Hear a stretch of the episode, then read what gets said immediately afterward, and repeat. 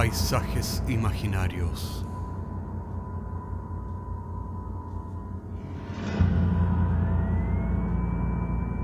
Una producción Cortés Rojas.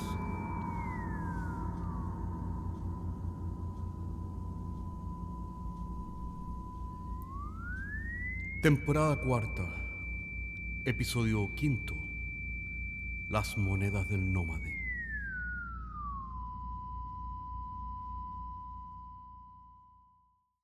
La historia de hoy es una historia diferente que nos habla de aquel tiempo, de antes de que la humanidad fuera esclavizada por el trigo. Vamos a escuchar una historia de cuando toda la humanidad era caminante.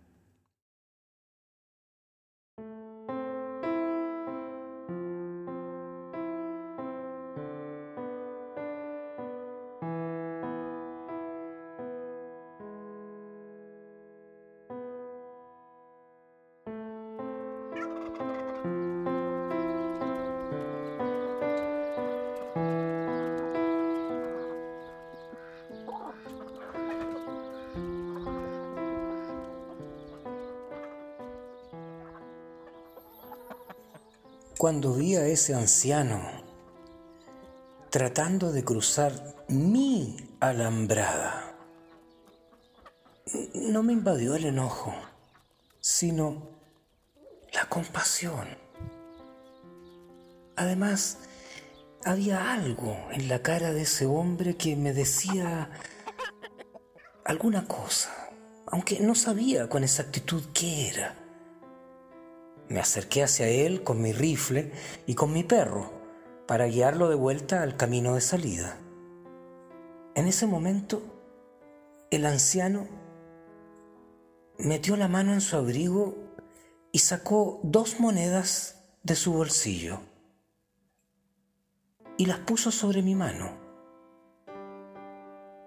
Eran unas antiguas monedas de plata con el perfil del rey pastor patrono de los pocos pueblos nómades que aún quedan sobre la tierra.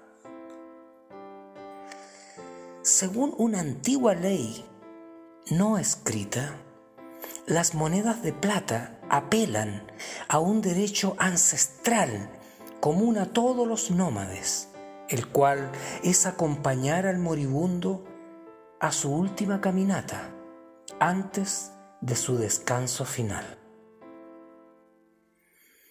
De alguna forma, este misterioso anciano sabía más de mí que yo de él. Sabía, por ejemplo, que un nómade no podía desconocer o rechazar esa antigua ley, ya que estaba obligado a ello por la tradición. Les había dicho que el rostro de ese hombre me era familiar, su enérgica frente y la profundidad imperturbable de sus ojos pétreos como las estrellas no podían venir de otro lado que del clan de los Malak. Malak, un clan ancestral y noble, emparentado con los antiguos reyes pastores. Ya era tarde. Según las leyes de la hospitalidad, lo alojé en mi casa para acompañarlo a la mañana siguiente a su última caminata. Tal vez la última caminata de uno de los últimos nómades sobre la tierra. Como todos saben, los nómades son casi una especie en extinción.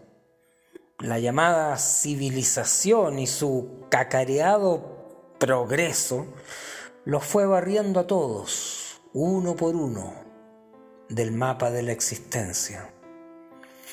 Escasamente quedaban lugares en el mundo donde acaso los nómades puedan vagar tranquilos, sin documentos y sin alguien que les pida una visa que lleven en sus manos. Mi abuelo fue uno de esos últimos nómades. Vivió un tiempo en nuestra casa para luego volver a caminar sin rumbo. Lo último que supimos de él fue que había partido a la cordillera. Durante muchos años nos preguntamos si aún estaría vivo.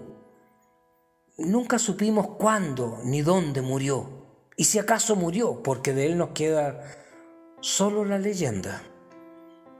Pero creo que mi abuelo decidió hacer su último viaje cuando privatizaron las carreteras y la ley comenzó a exigir un chip de identificación para todos los adultos mayores que viajaban solos.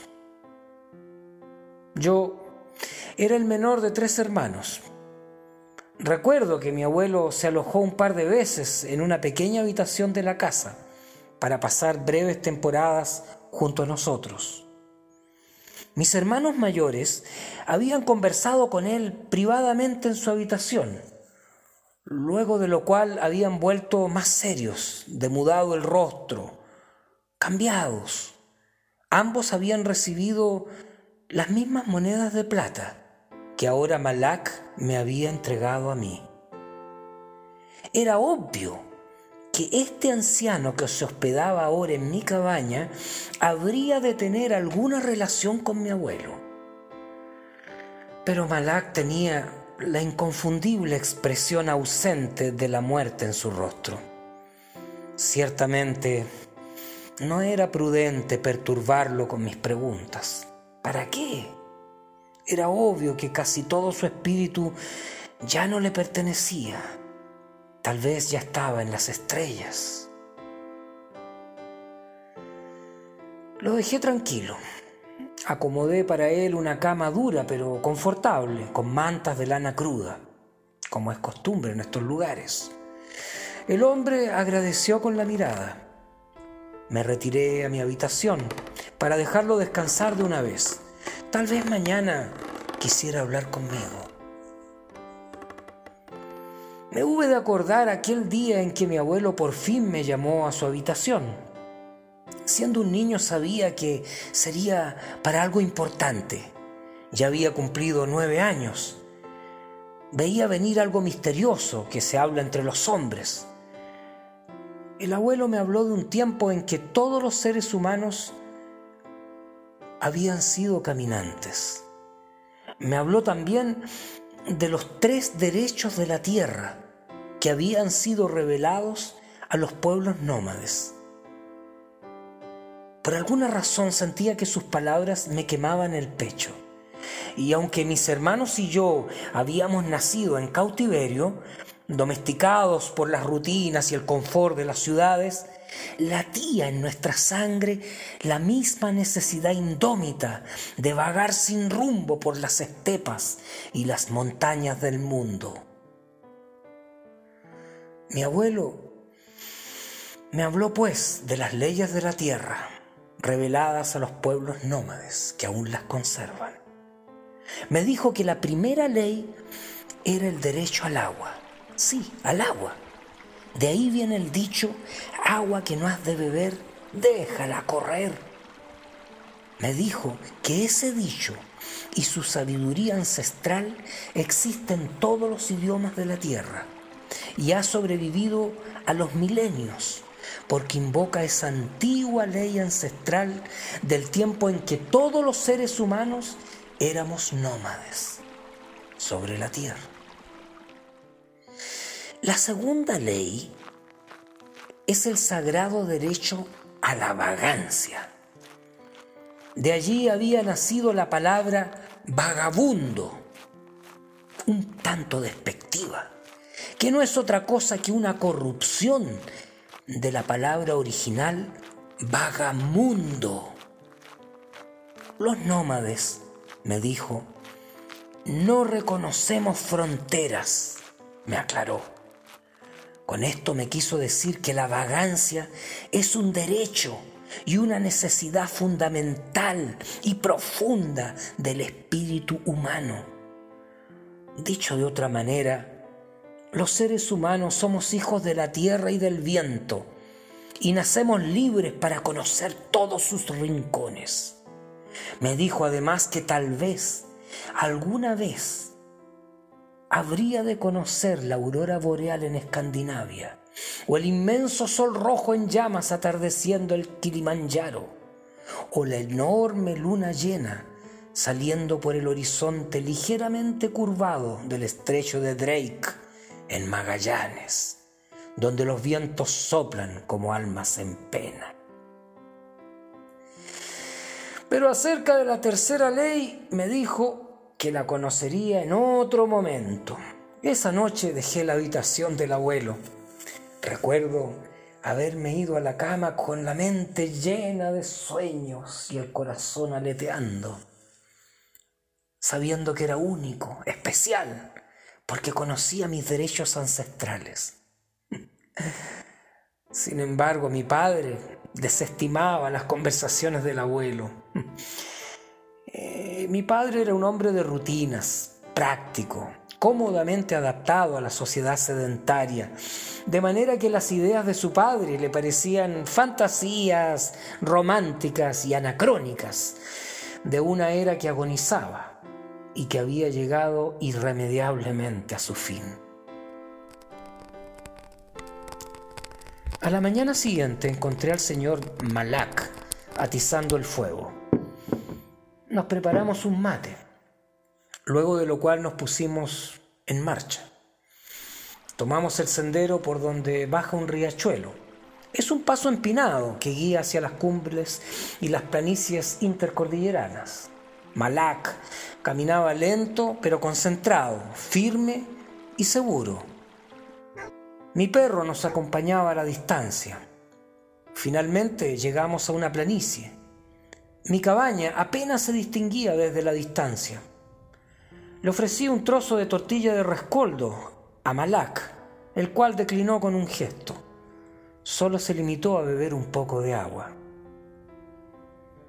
Mientras descansábamos, recordé el día en que mi abuelo me confidenció la tercera ley de la tierra practicada por los verdaderos pueblos nómades, la cual es morir y ser enterrado en cualquier parte del camino.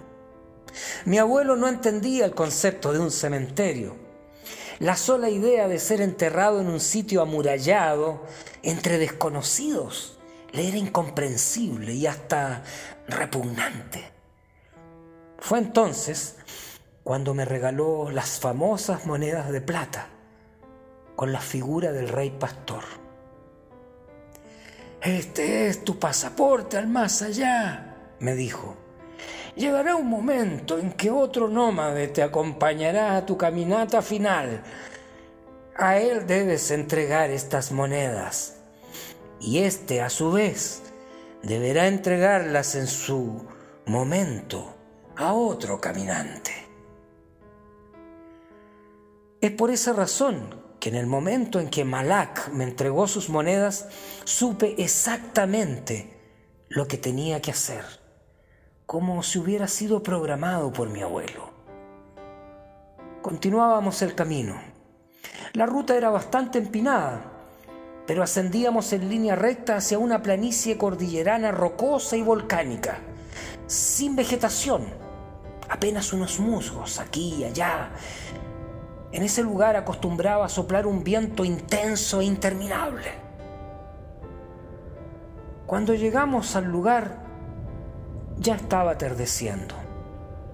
Malak se recostó bajo una gran roca, como guareciéndose del viento. Supe lo que tenía que hacer. Comencé a depositar piedras planas formando una especie de pequeña pandereta alrededor de su cuerpo.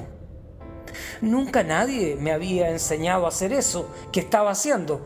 Simplemente lo sabía, como si lo hubiera hecho siempre. Nació de mí. Mientras tanto, el anciano cruzaba sus manos sobre su pecho. Cuando hube terminado, tomé las monedas de plata para ponerlas finalmente sobre sus párpados, sellándolos para siempre en su sueño eterno. Pero antes de hacerlo, el anciano tomó mi mano y me miró por última vez. Oh, sí, ciertamente, no lo puedo olvidar. Allí estaban en sus ojos el Kilimanjaro y la aurora boreal y la luna llena del invierno saliendo por el mar de Magallanes todo estaba escrito en sus ojos quietos e imperturbables, como las piedras y las estrellas.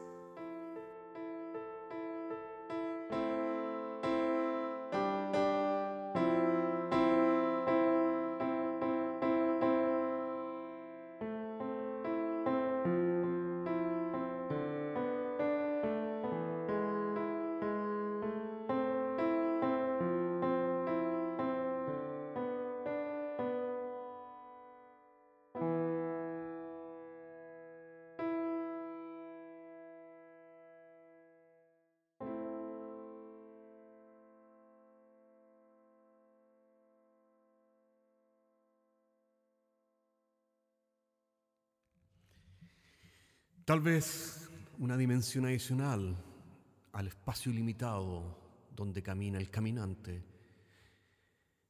es la esclavitud del trigo con la esclavitud del tiempo, pensar en la cosecha del futuro que viene.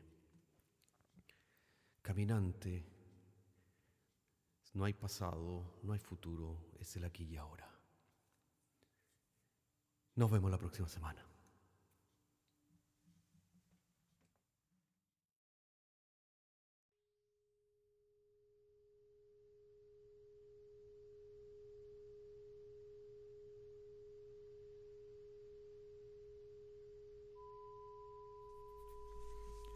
Paisajes Imaginarios es un podcast semanal que se distribuye con una licencia pública general. Puedes encontrarnos en iTunes, Spotify o donde quiera que escuches podcasts. Contáctenos a paisajes.caco.cl. Hasta la próxima semana.